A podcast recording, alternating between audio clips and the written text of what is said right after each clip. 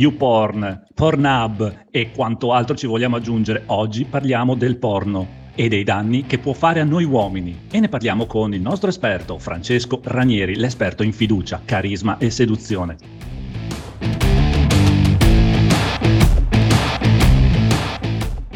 Ciao Francesco. Ciao Daniele, ciao a tutti i nostri ascoltatori e i nostri uomini. Oggi sì, effettivamente parliamo di una problematica che eh, io chiaramente ne sono venuto a conoscenza tramite il lavoro che faccio sulle relazioni e quindi mi è capitato spesso comunque di eh, affrontarla. Eh, tuttavia ho cercato comunque anche online e devo dire che effettivamente non se ne parla molto.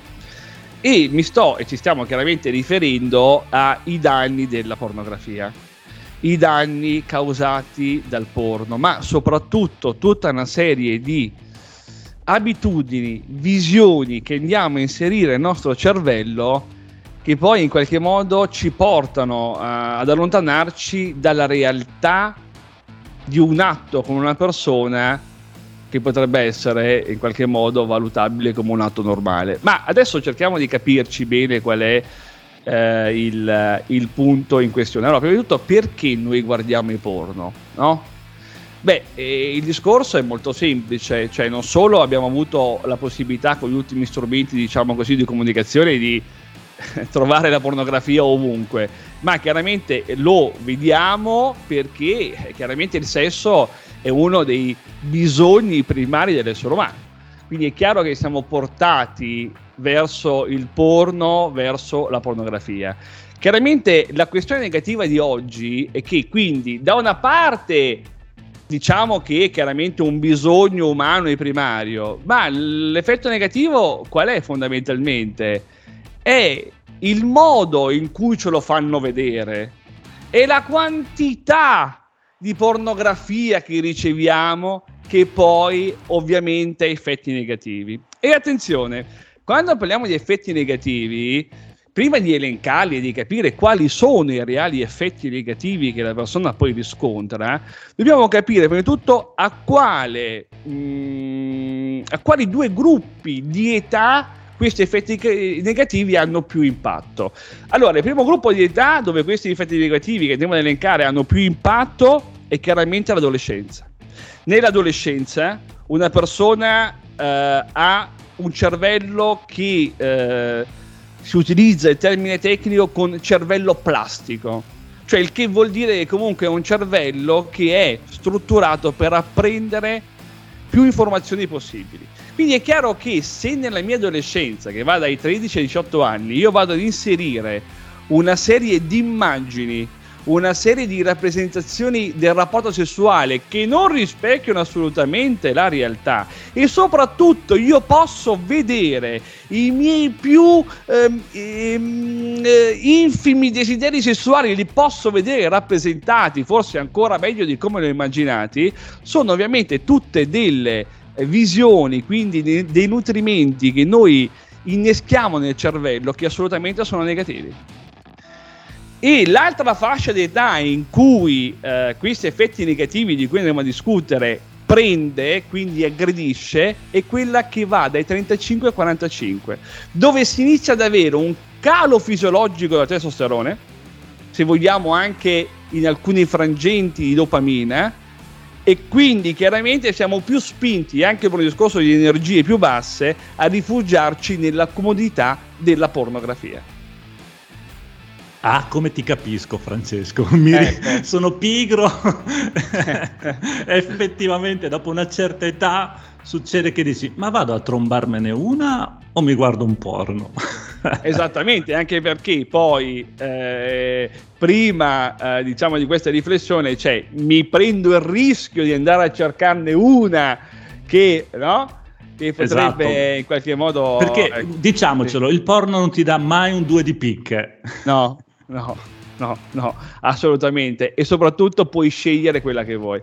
Ma eh, detto ovviamente eh, questa battuta, allora quali sono gli effetti assolutamente negativi?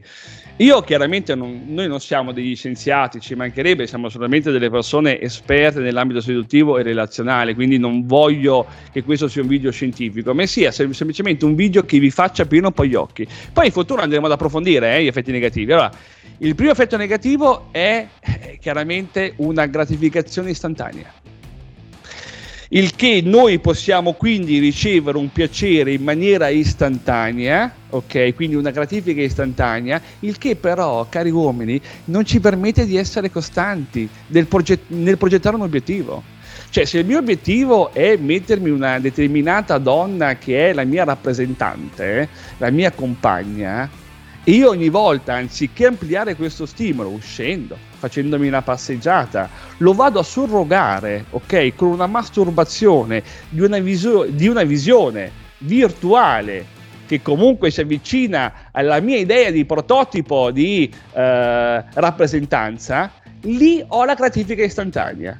Quindi ho il picco di dopamina, automaticamente però quando ho finito ok? E mi ritrovo comunque nelle condizioni esattamente precedenti all'atto della gratifica istantanea, ovviamente sento, diciamo, delle tristezze, sento comunque delle mancanze, perché effettivamente mi sto sempre più allontanando o comunque non sto lavorando per il mio eh, reale obiettivo che è quella donna che io desidero. Il secondo rischio, ovviamente, quindi la seconda negatività che porta comunque alla pornografia è quello, quindi, come dicevo anche prima, di stravisare completamente eh, gli standard di un rapporto normale e di immaginarlo come chissà che cosa, quindi immaginarlo come in quelle rappresentazioni virtuali che chiaramente sono estremizzate al massimo e quindi avere una visione del rapporto e anche della donna stessa e anche dell'uomo completamente distorte. Terzo punto, cos'è che succede? Che la masturbazione a lungo andare, connessa comunque alla pornografia, eh, diventa un rituale. Per alcune persone potrebbe essere anche, e questo è importante da ascoltare, anche quella stanza, vediamola così, della tregua dove io scarico lo stress della giornata.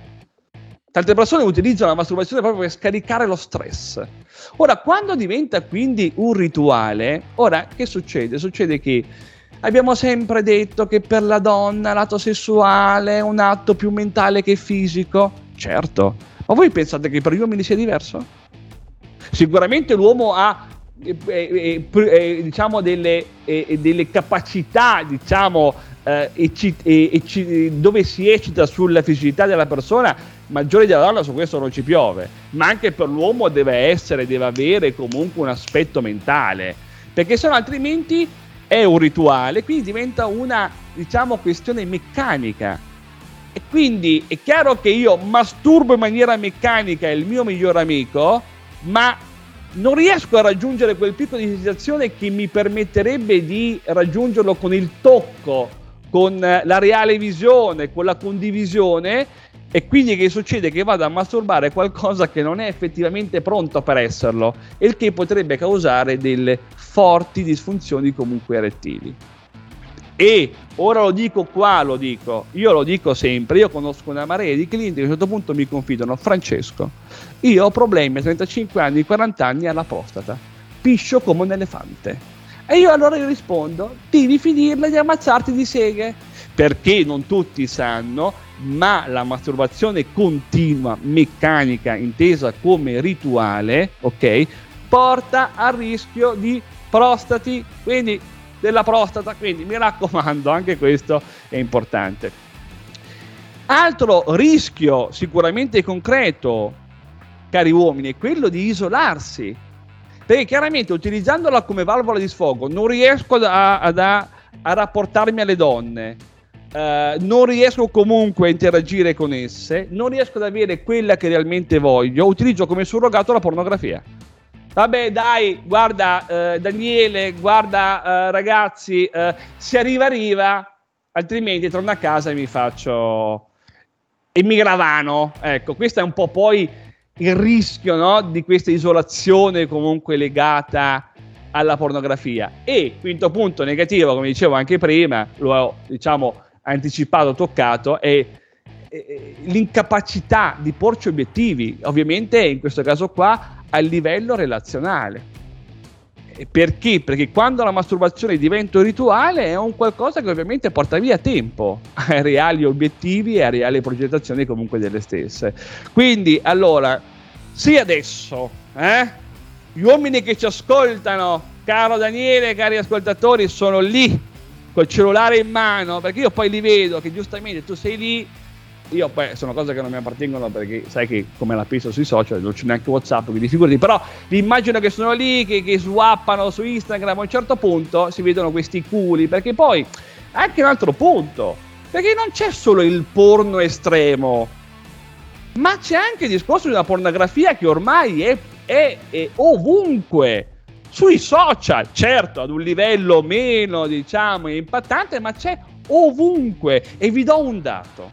Allora, immaginiamo ad esempio i più grandi uomini della storia, i più grandi imperatori, i più grandi regnanti, che ne so, Marco Aurelio, Alessandro Magno, eh, Traiano, eh, Giulio Cesare, quindi uomini dal potere immenso che avevano tutto il potere di ricevere, eh, cari ascoltatori, tutta la pornografia, tutte le donne che loro avessero voluto. Ecco, ora attenzione, con la tecnologia di oggi, un ragazzo che ha 20 anni mediamente riceve dalle 10 alle 15 volte la quantità di pornografia che, che avrebbe ricevuto il più grande regnante della storia. Quindi rendetevi conto, quindi...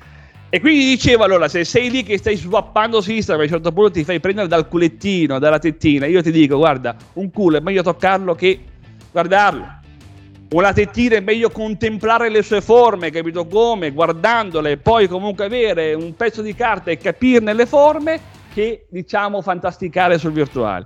Quindi anziché che swappare, ti dico io, vatti a fare una corsa, ti vai a fare un po' di trazioni, no? Un po' di piegamenti e vai e vai ad esprimere la tua massima dopamina. Infatti, dimmi, guarda, sì. eh, si, si, fa presto a fare un test per verificare quanto siamo sommersi da questa soft pornografia, pornografia su Instagram. No? Su Instagram c'è un tab dove c'è la funzione cerca. No? Uh-huh. Se sì. tu lo clicchi, esplora, scusami, esplora, no? Se tu sì. lo clicchi, ti di, compaiono di default tutta una serie di proposte di Instagram. Beh, posso dire che l'80% sono chiappe o gambe o tacchi o quant'altro, sai, Vedi? veramente incredibile. Vedi. Cosa molto diversa, per esempio, se lo fai su un cellulare di una donna. Non compaiono. E quindi è, è proprio l'algoritmo che ci sommerge di queste robe qua. Assolutamente, ma perché? Perché poi chiaramente le grandi diciamo, case di comunicazione lo sanno. Quindi è chiaro che, voglio dire, come ad esempio nelle merendine, nei cibi spazzatura in, inondano quelle robe, quelle schifezze di zucchero, delle mille robe per farti comunque sempre averne voglia, ok? La pornografia è la stessa cosa. La fotografia te la spalmano ovunque perché tu devi sempre averla in testa. Non devi mai dimenticartela di questa roba qua. E chi ovviamente poi non è bravo a direzionarsi, quindi a capire effettivamente dov'è ovviamente la strada giusta, eh? quindi quella di andarsi a fare una camminata, di parlare con una femmina, eh? di parlare con, con esso, un altro essere umano, che è la cosa sicuramente migliore, e ovviamente eh, si buttano comunque nella pornografia. E siamo, eh, devo dire, su ogni canale di streaming, ok? Tu trovi ogni pubblicità, la maggior parte sono comunque pornografiche, insomma. Poi che succede? Io lo dico sempre. Ora, al di là e finisco poi, no? Poi casomai lì affronteremo uno ad uno questi elementi. Allora, altra cosa che poi dico e finisco. Ora, concentrandoci a un livello puramente tecnico e seduttivo, allora, noi così facendo, cari uomini, non facciamo altro di fare il gioco delle donne noi in realtà, credetemi, noi non siamo in realtà di natura così deboli alla carne, non credete, non credete, non è così. Possiamo dare di più, possiamo esserne più elevati, quindi cerchiamo di costruirci, di migliorarci noi, perché vedendo meno culi, meno chiappe, meno tette virtuali, togliamo potere, da quel potere inutile che alla donna non serve e che togliamo a noi, eh, che a livello seduttivo è proprio il massimo. Ecco. Dimmi, Ma infatti, infatti sì. guarda, spesso la pornografia viene anche utilizzata per esplorare delle fantasie che uno si sente di non dover comunicare, no? Certo. E certo. in forma privata dice sono io il computer, se nessuno andrà a guardare la mia cronologia del browser e quindi diciamo certo. do, eh, vado ad esplorare. Ma se avessimo e noi è questo che insegniamo, ad, se avessimo una donna a fianco con cui condividere le nostre fantasie e magari realizzarle, perché ricordiamoci che le donne sono animali sessuali come noi, oh, certo, eh, certo. quindi quanto è più bello condividerlo con loro queste fantasie piuttosto che viverle in segreto davanti a un monitor. Ah certo, certo, certo, eh, è chiaro sicuramente, ma poi sai, prendersi il rischio di questi eventuali miglioramenti è sempre così. Comunque, per finire, ehm, do un ultimo dato. Allora, chi ha parlato inizialmente negli ultimi tempi eh, della pornografia, perché dicevo, in Italia comunque non se ne parla molto perché comunque siamo fondamentalmente un paese di bigotti, quindi queste cose sono ancora comunque un tabù. Cioè, già oggi difficilmente in una famiglia italiana si parla di sesso liberalmente, figuriamoci se no, ecco, quindi eh, comunque uno dei primi ehm, diciamo personaggi che io conosco e piacciono molto, che comunque è uno psicologo e saggista, lui è canadese, ma comunque lavora comunque negli Stati Uniti, si chiama uh, Jordan uh, Peterson, eh, io vi dico di seguirlo perché Peterson secondo me ha parlato spesso di questo argomento,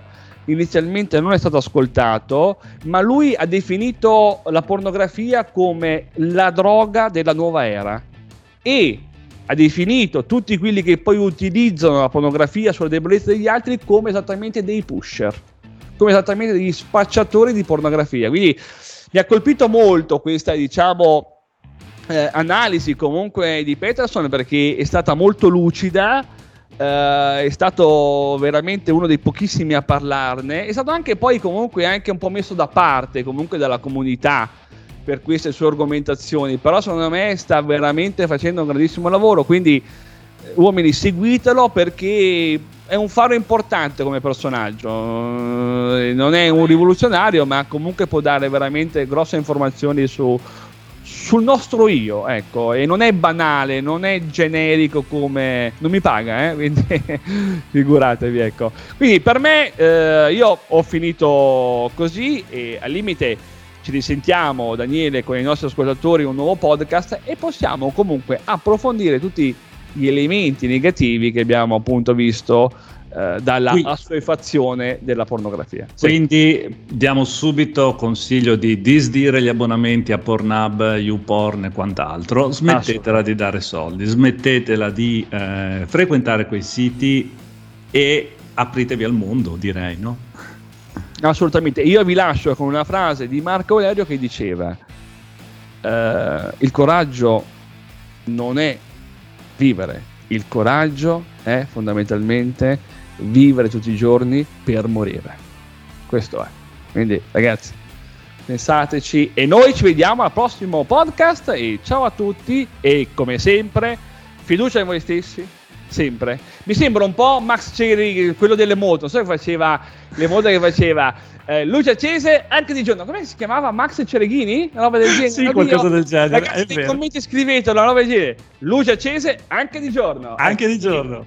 Ragazzi, mi raccomando, fiducia in voi stessi sempre. Ecco. Ciao a tutti. Con questo vi saluto. A tutti. Ciao.